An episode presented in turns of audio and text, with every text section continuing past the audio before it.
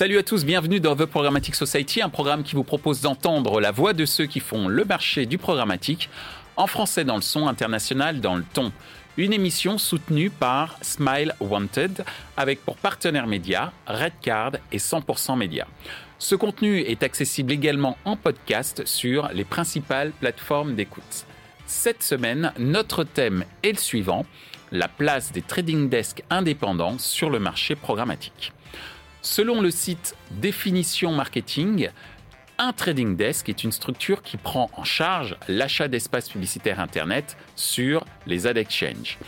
Il est dit indépendant quand il provient du développement d'une plateforme technique et qu'il n'appartient à aucune agence média. Malgré les doutes du marché sur la pérennité de leur business model et de la compétitivité de leur offre, les trading desks indépendants toujours de quoi séduire les annonceurs.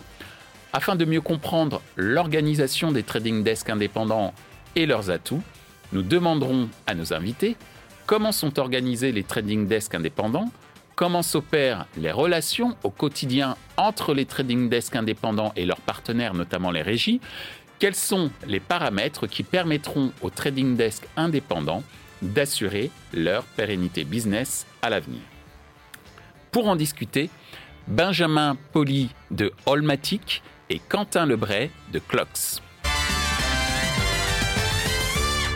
Bonjour à tous, bienvenue dans The Programmatic Society. Aujourd'hui, on va parler d'un sujet stratégique, à savoir euh, la place euh, d'un acteur qui est quand même clé pour que euh, cet écosystème programmatique fonctionne, à savoir les trading desks, mais surtout les trading desks indépendants qui ont participé à, l'éclosion euh, du programmatique et j'allais dire même à son évangélisation euh, euh, dès le début. mais cette évangélisation continue puisque bien que beaucoup de trading desks indépendants soient aujourd'hui, on, on rejoint parfois un certain nombre de groupes, il en reste quelques-uns ou plutôt il en reste quelques-uns. Il s'en crée de nouveaux et c'est exactement ce que nous allons voir euh, aujourd'hui avec euh, nos deux invités. Bonjour Quentin. Bonjour Michel. Bonjour Benjamin. Bonjour. Alors, euh, toute première question, comparé justement au trading desk des grandes agences, on les appelle souvent les Big Six. D'ailleurs, si vous pouvez me rappeler ce que c'est que les Big Six dans votre réponse, ça serait bien. comment sont organisés aujourd'hui les trading desks indépendants? Alors moi, c'est une question que je me suis beaucoup posée parce que j'ai commencé média trader il y a 4 ans et je me posais la question de savoir quel serait mon métier si j'étais dans une grosse agence comme Avas, Publicis ou autre. Euh, et je pense qu'il y a des vrais... On en a déjà cité Exactement. sur les six. ça fait partie de ces agences-là. Euh, et je pense qu'il y a des vraies différences structurelles organisationnelles parce que depuis, j'ai fait pas mal d'entretiens avec des traders qui sont passés par là. Euh, et typiquement, nous, chez Clocks, on a décidé de séparer la partie account management de la partie média trader.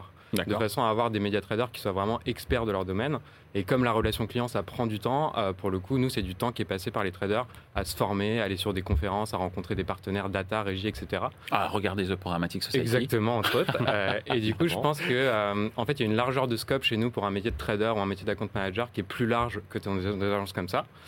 et pour le coup, voilà, c'est en tout cas, les traders chez nous sont impliqués sur des projets de développement d'entreprise aussi. Il y a des traders qui sont impliqués sur des sujets de communication, etc. Et je pense qu'in fine, ça nous fait peut-être garder les gens plus longtemps aussi, parce qu'on leur propose des plans de carrière à 4, 5 ans potentiellement, euh, sur des postes à responsabilité pour des personnes qui peuvent être jeunes aussi. Donc je pense qu'il y a vraiment des différences sur vraiment les missions de chacun entre un trader dans une agence euh, indépendante et un trader dans une agence du Big Six. Merci euh, Quentin. Alors Benjamin Quentin nous a expliqué un petit peu sa vision et la manière dont il était organisé, comparé au, au, trading desk des grandes agences médias. Comment chez toi, chez Allmatic, vous, vous êtes bah, organisé nous, nous avons créé Olmatic euh, pour euh, accompagner les, euh, les, annonceurs sur, sur cette mutation du marché. Justement, on en parlait tout à l'heure de, de transversalité, de tout devient programmatique, que ce soit les médias digitaux évidemment, mais également et de plus en plus les médias traditionnels. Donc, un des, un des, une des différence avec euh, ces trading desks de, des Big Six, ces grands groupes, euh, c'est sûrement la transversalité, à la fois la connaissance plurilevier, plurimédia qu'ont nos traders, euh, et cette vision stratégique assez globale. On a moins de risque de silo, pardon, je t'interromps. Exactement. C'est ça en fait. on a désiloté complètement, donc il n'y a plus de silo média on/off ou même intramédia. Euh, et ça se ressent dans, euh, dans toutes les optimisations qu'on fait, dans tout le conseil qu'on peut faire, parce qu'on euh, a une, une, structure un peu différente de celle de Clocks, où nous, nos médias traders sont aussi des commerciaux, sont en relation directe avec les clients. On ne voulait pas être juste un, trading desk comme il était au tout départ de l'évolution de ce marché avec des cellules d'exécutants, mais que tout le monde puisse prendre part justement dans la stratégie et la performance des campagnes. Alors justement, puisque tu parles du fait que tout le monde puisse prendre part à la performance euh, des campagnes, euh, pour ces performances, eh ben, il faut un certain nombre euh, de, partenaires justement. Et, comment s'opèrent les relations au quotidien entre les trading desks indépendants et, certains partenaires Je pense notamment aux régies. De ton point de vue, Quentin? Alors nous, du coup, on a une personne qui est au publishing management, donc une publisher manager qui est chargée vraiment de centraliser l'info. Donc cette personne-là, elle est en contact permanent avec les régies, à faire des, relations avec eux, à les voir sur les notamment. Et après, on a des process euh, de transfert d'informations à la fois en interne pour les équipes business et à la fois en externe pour transférer en fait directement les informations aux clients mhm. euh, via des process de sales automation notamment. Ouais. Et du coup, dès qu'on voit euh, une nouveauté sur le marché, on informe directement nos clients. et ça nous a permis par exemple d'être parmi les premiers à avoir un siège sur TikTok il y a deux ans quand ils sont lancés, parce qu'on a, je pense, des contraintes moins structurelles quand on veut ouvrir un DSP. La décision est plus rapide, je pense, chez nous par exemple que chez des grosses agences où des fois il faut des validations qui peuvent être sur des, des COMEX ou des choses comme ça. Et du coup, ça nous permet vraiment de pousser l'innovation euh, et de transférer l'information très rapidement avec une personne qui est centrale euh, dans la relation. Ce qui est quand même clé. alors, je vais parler de mes vieux souvenirs hein, quand euh, j'ai eu la chance de travailler, notamment chez une grande régie qui était, Microsoft MSN, et je m'occupais notamment du lancement des MSN Messenger au niveau publicitaire. Et c'est vrai que pousser une innovation à cette époque-là, ça prenait six mois, voire neuf mois, et que le fait d'avoir des, structures en face de nous aujourd'hui, en tout cas, où euh, effectivement la prise de décision est beaucoup plus rapide, il y a beaucoup plus de pragmatisme. C'est vrai que les, trading desks ont quand même cet avantage pour pousser les nouveautés peut-être plus rapidement que euh, les agencies, euh, que les agency trading desks, qui est l'autre nom des trading desks des agences médias. J'espère qu'ils ne m'en voudront pas, mais c'est une réalité opérationnelle, mesdames et messieurs. Donc c'est une frustration vieille de quelques années que je me permets d'exprimer à travers effectivement ton, ton observation sur l'agilité des trading desks indépendants euh, au regard des innovations euh, des régies publicitaires notamment. Merci euh, beaucoup Quentin. De ton point de vue, Benjamin, comment bah, s'opère justement cette je relation rejoins complètement sur cette partie-là. Il y a des circuits beaucoup plus courts, évidemment, dans, ces trading desks indépendants qui permettent d'aller plus vite et c'est très demandé de la part des, régies ou partenaires, même tech, pour pouvoir développer des, des innovations, pour pouvoir faire des tests. Ce qui est sûr, c'est que quand on, se retrouve en appel d'offres face au Big Six, on ne peut pas tout miser euh, sur, euh, sur un nom, sur un volume d'achat global qui hmm. peut rassurer une direction euh, marketing, rassurer une direction des achats, et qu'on doit, on est challenger. Donc il faut qu'on soit plus malin, faut qu'on soit euh, plus innovant et c'est beaucoup dans la relation avec ses régies, avec ses partenaires que euh, qu'on le devient. C'est en réfléchissant à plusieurs, c'est vraiment ce côté partenariat, c'est pas ce côté euh, fournisseur de, de données, fournisseur d'espace ou fournisseur de tech. C'est vraiment ce partenariat et comment on arrive à concevoir des choses qui sont un peu plus innovantes et un peu plus efficaces. ensuite, le, le, sur cette, cette relation, c'est extrêmement bienveillant. Moi, je trouve qu'il y a mm. un côté qui est, qui est euh, redevenu très humain, même alors qu'on parle d'automatisation euh, en permanence. J'ai tendance à euh, dire souvent dans, dans, les formations que je peux faire ou les, les conférences que j'anime qu'en fait, l'enjeu en ce qui concerne le marché programmatique demain, il est moins technologique qu'humain. Et, c'est vraiment une balance entre les, deux. Effectivement. Mais euh, dans ces relations-là, il y a ce côté très humain. En fait, les, régies publicitaires, les éditeurs, ils ont tout intérêt aujourd'hui, maintenant qu'ils ont euh, automatisé et avec des stratégies de yield management euh, leurs espaces et leurs plus beaux espaces publicitaires, d'intégrer, de, faire valoir et de faire de la visibilité auprès de leurs offres, auprès des trading desks, pour qu'elles soient prises en compte dans nos stratégies d'achat. Nous, on a ces relations très poussées. Ça, ça a même amené jusqu'à euh, depuis ce début d'année, on est euh, The Trading Desk, un partenaire quand même assez euh, mm. conséquent sur sur le marché programmatique, nous a sélectionné pour être referral partner. en France, donc de les accompagner sur ce côté sales justement et d'ouverture de, de sièges sur The Trading Desk. Et donc c'est ça, ça valide d'une part le, notre expertise et d'autre part cette vision qu'on a en tout cas du, de la place du programmatique dans, dans le média aujourd'hui. Euh, merci euh, Benjamin. Tu as évoqué euh, tout à l'heure les, annonceurs, on l'a évoqué ensemble hein, sur cette volonté de porter toujours de nouvelles, des, nouvelles innovations, pardon pour ce pléonasme, mais pour des innovations et notamment des innovations émanant de vos partenaires que sont les régies et peut-être même des innovations technologiques de par à travers vos partenaires technologiques. Mais justement, puisque on, va parler maintenant des, annonceurs. De votre point de vue, comment, aux yeux des, annonceurs, les trading desks indépendants arrivent ou arrive-t-il euh, à, plutôt, à apparaître comme des alternatives aux, agences, euh, aux agency trading desk, de ton point de vue, euh, Quentin?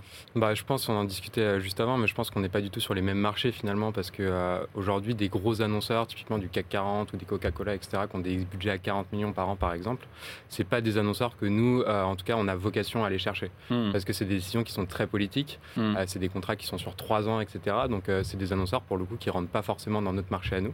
Par contre, si on enlève tous ces annonceurs-là qui sont les gros annonceurs, il reste un marché énorme euh, d'annonceurs derrière. Ouais, Facebook annonce 2 millions d'annonceurs en France quand même. Exactement, exactement. Et du coup, euh, et du coup, en fait, nous, on a une souplesse, par exemple, sur des conditions financières. Chez nous, il n'y a pas d'engagement. Donc déjà, il n'y a pas de contrat de 3 ans. On peut faire un test, euh, un premier test, juste un one shot, quoi. Et en plus, sur ce test-là, il n'y a pas d'engagement non plus financier. donc si la campagne est par exemple de 30 000 euros et qu'on a dépensé 2 000 euros en une semaine et qu'on voit que ça marche pas, l'annonceur peut couper. Il sera facturé uniquement du budget qui a été dépensé. Hmm. Et ça, c'est un modèle qui plaît à énormément d'annonceurs, notamment des startups, des scale-up ou autres. Euh, et je pense qu'il y a une différence aussi sur la partie euh, expérience client, quoi. Dans le sens où nous, aujourd'hui, on a une plateforme de reporting qu'on a conçue pour nos clients, qui leur permettent de suivre tous leurs leviers, donc euh, Facebook, Snapchat, etc., sur un seul et même point de contact. et du coup, ça leur permet d'avoir toutes leurs stats en temps réel il y a beaucoup d'agences aujourd'hui qui passent par des bilans Excel qui sont envoyés de manière hebdomadaire ou mensuelle. Et du coup, l'expérience client un peu innovante euh, à ce niveau-là, de donner des stats en temps réel et d'avoir mm. un peu euh, une relation différente tout simplement avec son agence, elle convient à plein d'annonceurs. Et à côté de ça, il y a des gros annonceurs qui sont très bien aujourd'hui, c'est des grosses agences qui sont donc je pense qu'il y a vraiment une place pour tout le monde finalement euh, à travers voilà l'expérience que tu proposes et les différents modèles politiques qu'il peut y avoir là-dedans. Alors tu disais que tu sais, le CAC 40 c'était pas ton marché. Pas forcément, non. En tout cas, on peut, euh, sur des activations particulières, on peut, mm. mais sur des contrats de 3-4 ans avec des budgets qui sont négociés, ça reste très politique aujourd'hui. Et souvent, ces annonceurs-là, s'ils changent d'agence, ils passent dans une autre grosse agence parce que c'est des appels d'offres qui sont, voilà, c'est des, boîtes qui bossent ensemble depuis très longtemps. Et pour des en tout cas, pour nous, c'est pas un marché qu'on va adresser euh, spécifiquement.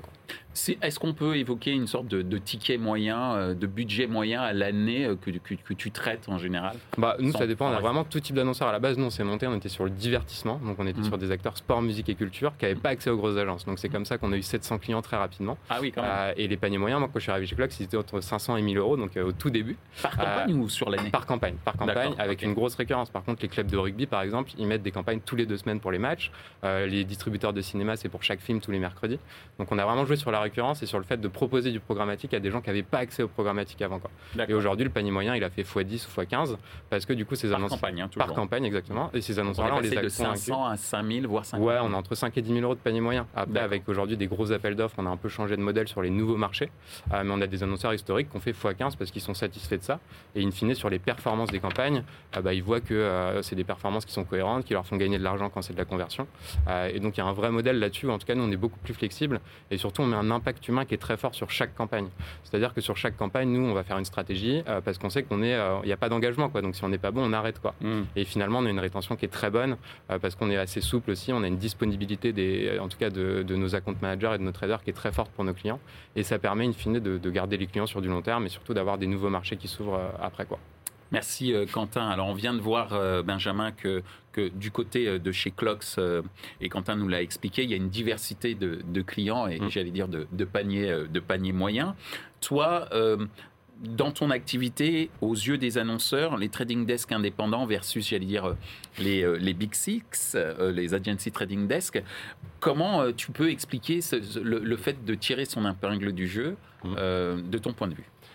Bah, Je pense que les annonceurs, ils nous voient comme des, des experts métiers, d'une part. très pointus parce que justement un cœur de métier qui est tourné autour de ça. Et après, on en parlait tout à l'heure, c'est aussi des structures qui sont agiles, réactive. Euh, depuis euh, deux ans, un peu plus de deux ans maintenant, c'est quand même des critères qui, euh, rentrent en compte et de façon très forte dans le choix des, agences ou des trading desks par les annonceurs. Ils ont eu besoin de beaucoup de souplesse pendant cette crise sanitaire. Et puis je, pense que dans la, position qu'on a justement de, ce côté un peu programmatique cross-média, on amène aussi une simplicité avec des, euh, des, points de contact uniques qui vont être cross-média, mm. avec cette vision euh, transversale justement des, euh, des plans médias, qui, qui, apporte à la fois de la transparence et à la fois de la, de la, simplicité. Bien sûr. Aujourd'hui, on est dans un monde qui évolue très vite. Les annonceurs, on les voit tous, ils veulent du résultat évidemment, mais ils aiment bien aussi pouvoir le faire de façon le plus court possible. Mmh. Après, là où on va faire la différence, je pense, c'est encore une fois dans cette capacité à être euh, bêta-testeur, à être euh, innovant, à tester des nouvelles solutions, de les embarquer et d'être très conseil sur, euh, sur ces, ces sujets-là. On a, on a la chance, en tout cas de notre côté, d'avoir des, des clients qui nous font extrêmement confiance, et donc c'est toujours positif pour développer des nouvelles choses et qui on arrive à, développer des, euh, euh, bah, soit des euh, soit des plans un peu un peu différents, soit de soit d'amener de, l'innovation. Donc je pense qu'on est on est moins dans, dans, quelque chose qui est un peu tout automatisé. je reviens, on parle d'automatiser, mais en revanche, on a des approches qui sont extrêmement sur mesure pour chacun de nos annonceurs. Et ça, c'est très important. Merci, euh, merci Benjamin. J'allais dire merci Olmatic. Tu nous as expliqué. Olmatic. Mais tu nous as expliqué. Je ne suis rien sans Olmatic, ouais. tu nous as expliqué comment justement euh, ton trading desk Olmatic euh, travaillait. Donc, ce qui est très important, c'est cette pérennité business que vous êtes en train de mettre en place de par la confiance des annonceurs et grand mais également euh, moins, moins, euh, moins important. Euh, on a vu quand même par le passé beaucoup de, trading desks qui se sont fait absorber de par justement leur agilité, les mmh. innovations. Je ne vais pas citer de nom, mais beaucoup sont arrivés dans le giron de grands groupes. Et c'est pour ça que, d'une certaine manière, le, le, thème des trading desks indépendants est une sorte de revival pour moi, puisque je, je me disais qu'un trading desk avait vocation à rejoindre une agence à, un moment ou à un autre. D'où cette dernière question. quels sont les paramètres qui selon vous, euh, permettront aux trading desk indépendants d'assurer leur pérennité euh, business euh, à l'avenir de ton point de vue, Quentin bah, Cette question de, pérennité, de prospérité, nous, on se la pose moins aujourd'hui, puisque l'agence a 5 ans, on fait à peu mm. près 35% de croissance par an depuis 5 ans. Euh, donc, on a 700 clients, on est sur fonds propres et rentable. Donc, pour le coup, c'est une question qu'on ne se pose pas. Mm. Euh, par contre, la question, c'est de savoir comment demain on peut faire 100% ou 200% de croissance. Mm. Et là, nous, notre vision, c'est vraiment d'ouvrir des nouvelles lignes de produits, des nouvelles lignes de business. Euh, et on a notamment une équipe développeur qui bosse sur un modèle de plateforme SaaS pour permettre justement à des annonceurs qui n'ont pas forcément des paniers moyens enfin, qui ont peut-être des budgets de 300, 400 euros, comme sur Facebook et Google que tu sais tout à l'heure, qui ont énormément d'annonceurs en direct, pourquoi ces gens-là, on ne pourrait pas leur proposer de faire du programmatique et d'aller cibler par exemple une petite agence immobilière en région, d'avoir ton petit deal sur le bon coin pour euh, cibler les personnes qui sont dans un acte d'achat en local? Et c'est un peu le sujet de la télé segmentée finalement, où tu te dis que euh, aujourd'hui, pourquoi ça fait un buzz autant? Parce que la télé, c'est un levier qui est énorme et là, mm. on va le proposer à des annonceurs qui sont en région pour pas dépenser leur budget sur Paris, etc.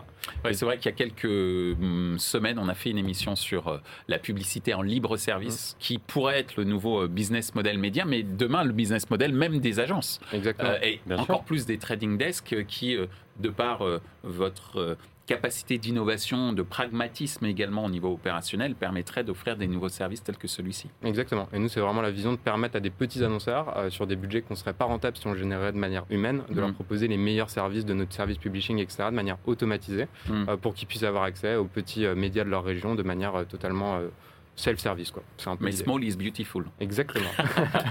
merci, euh, merci Quentin.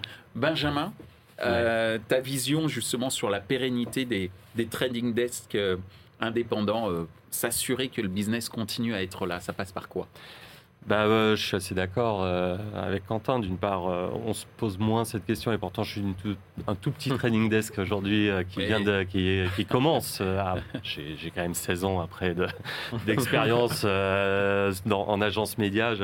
J'avais monté le premier training desk d'agence en France à l'époque dans mon ancienne vie, donc c'est quelque chose que je, je, côtoie beaucoup. En fait, et l'évolution, et pourquoi on se pose moins de questions, c'est parce que l'évolution du marché publicitaire évolue vers cette tendance trading desk et programmatique. Donc, on est porté par marché, on est au cœur du, euh, réacteur. Donc, euh, on est là-dedans, c'est évident. Aujourd'hui, euh, on le voit, il y a cette demande d'annonceurs pour des, agences spécialisées dans, cette expertise-là.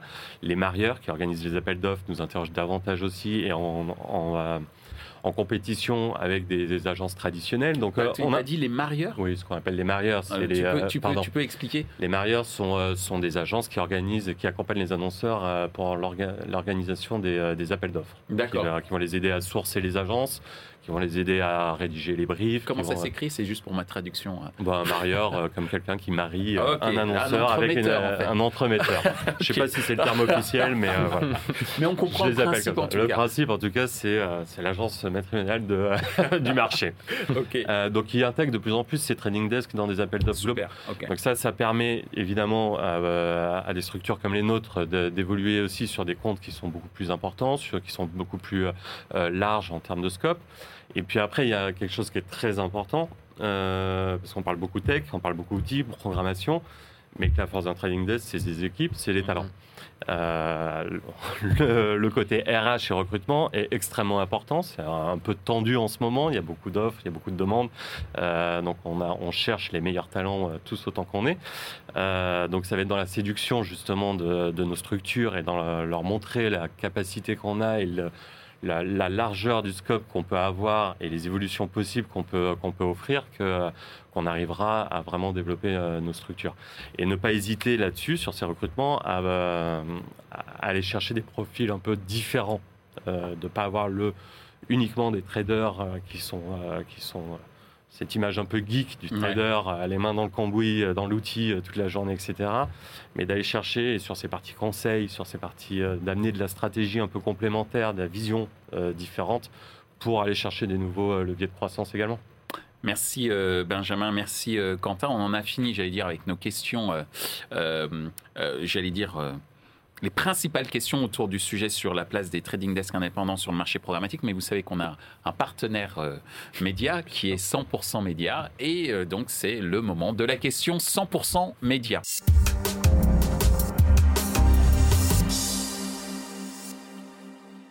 Bonjour. Les premiers trading desks indépendants se sont créés avec la promesse d'apporter le meilleur ciblage publicitaire. Aujourd'hui que cette promesse est une base, quand un trading desk se crée, quelle est sa principale promesse? Merci. Alors, je répète la question, quelle est aujourd'hui la principale promesse d'un trading desk, sachant que la performance marketing, euh, c'est un peu une tarte à la crème aujourd'hui, de ton point de vue, euh, Quentin? Top chrono. Donc je pense que euh, on en a pas mal parlé, le côté innovation d'un trading desk euh, est quand même quelque chose qui est une promesse par rapport notamment aux grosses agences. Euh, et je prends l'exemple par contre de partenaires par exemple avec qui on bosse beaucoup, qui sont des partenaires français type Implicit ou Orion, hmm. qui sont des boîtes avec lesquelles on, a à disposition une plateforme SaaS par exemple, sur lesquelles on peut faire des granularités de ciblage. Et nous c'est vraiment ces partenariats qu'on a priorisé parce que ça permet d'offrir à nos clients des, des ciblages qui sont cookie-less déjà et qui permettent d'aller très loin dans une granularité et surtout derrière en termes de performance, je pense que la promesse elle est là d'aller chercher potentiellement euh, sur le marché de l'open auction, euh, contrairement aux deals garantis ou autres, euh, des CPM qui sont meilleurs, un coût par acquisition qui est meilleur, un coût par clic in fine qui est meilleur. Donc je pense que la vraie promesse, elle est sur la performance et sur l'expérience client, comme je le disais, de proposer une expérience différente des agences traditionnelles. Bien, tu le fais 16 secondes avant la fin, bravo. Merci beaucoup Quentin. Alors Benjamin, est-ce que tu es prêt? Oui. 60 secondes pour répondre à la question au sujet de la promesse aujourd'hui des trading desks. Top chrono. Alors, de mon côté, je pense que la promesse des training desks aujourd'hui, c'est euh, évidemment cette performance, mais que tout le monde va pouvoir promettre, mais c'est euh, cette capacité qu'ont euh, ces trading desks à appréhender les enjeux des clients. Encore une fois, on n'est plus juste exécutant, on est dans le conseil, on est dans la, la, recherche de performance, mais à partir d'une connaissance client qui est très poussée.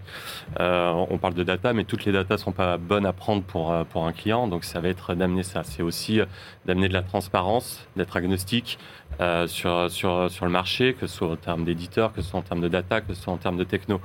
Euh, on travaille beaucoup, euh, par exemple, avec Upvisor, qui est une solution d'optimisation du supply pass pour aller chercher justement cette transparence des flux dans programmatique et d'optimiser la performance via la réduction d'intermédiaires, notamment. Merci euh, beaucoup, Benjamin. Tu l'as fait avant 9 secondes avant la fin. Vous êtes vraiment performant. Hein. euh... La performance. Hein. la performance. Bon, en tout cas, messieurs, merci beaucoup. Euh, merci Quentin, merci euh, Benjamin d'avoir répondu à, notre invitation pour parler de la place des trading desks indépendants sur le marché programmatique. C'était important d'expliquer que ce n'est pas un revival, mais c'est également le sens de l'histoire, puisqu'on a parlé de pragmatisme, on a parlé aussi d'une certaine autonomie de certains annonceurs, mais aussi du d'une diversité d'annonceurs avec des paniers qui sont très importants, voire moindres, mais que même ceux qui ont un panier moins important sont extrêmement intéressants d'un point de vue business parce qu'ils assurent la pérennité de vos, de vos activités. Donc merci de nous avoir sensibilisés à ces sujets et je vous dis à très bientôt. Merci, Michel. Ainsi s'achève ce débat autour de la place des trading desks indépendants sur le marché du programmatique. Ce contenu est accessible en podcast sur les principales plateformes d'écoute. Merci à Smile Wanted pour leur soutien, ainsi qu'à nos partenaires médias Redcard et 100% Média. Merci également à l'ensemble des équipes d'Altis Media pour la réalisation de ce programme. Post-production, traduction et sous-titrage par Uptown.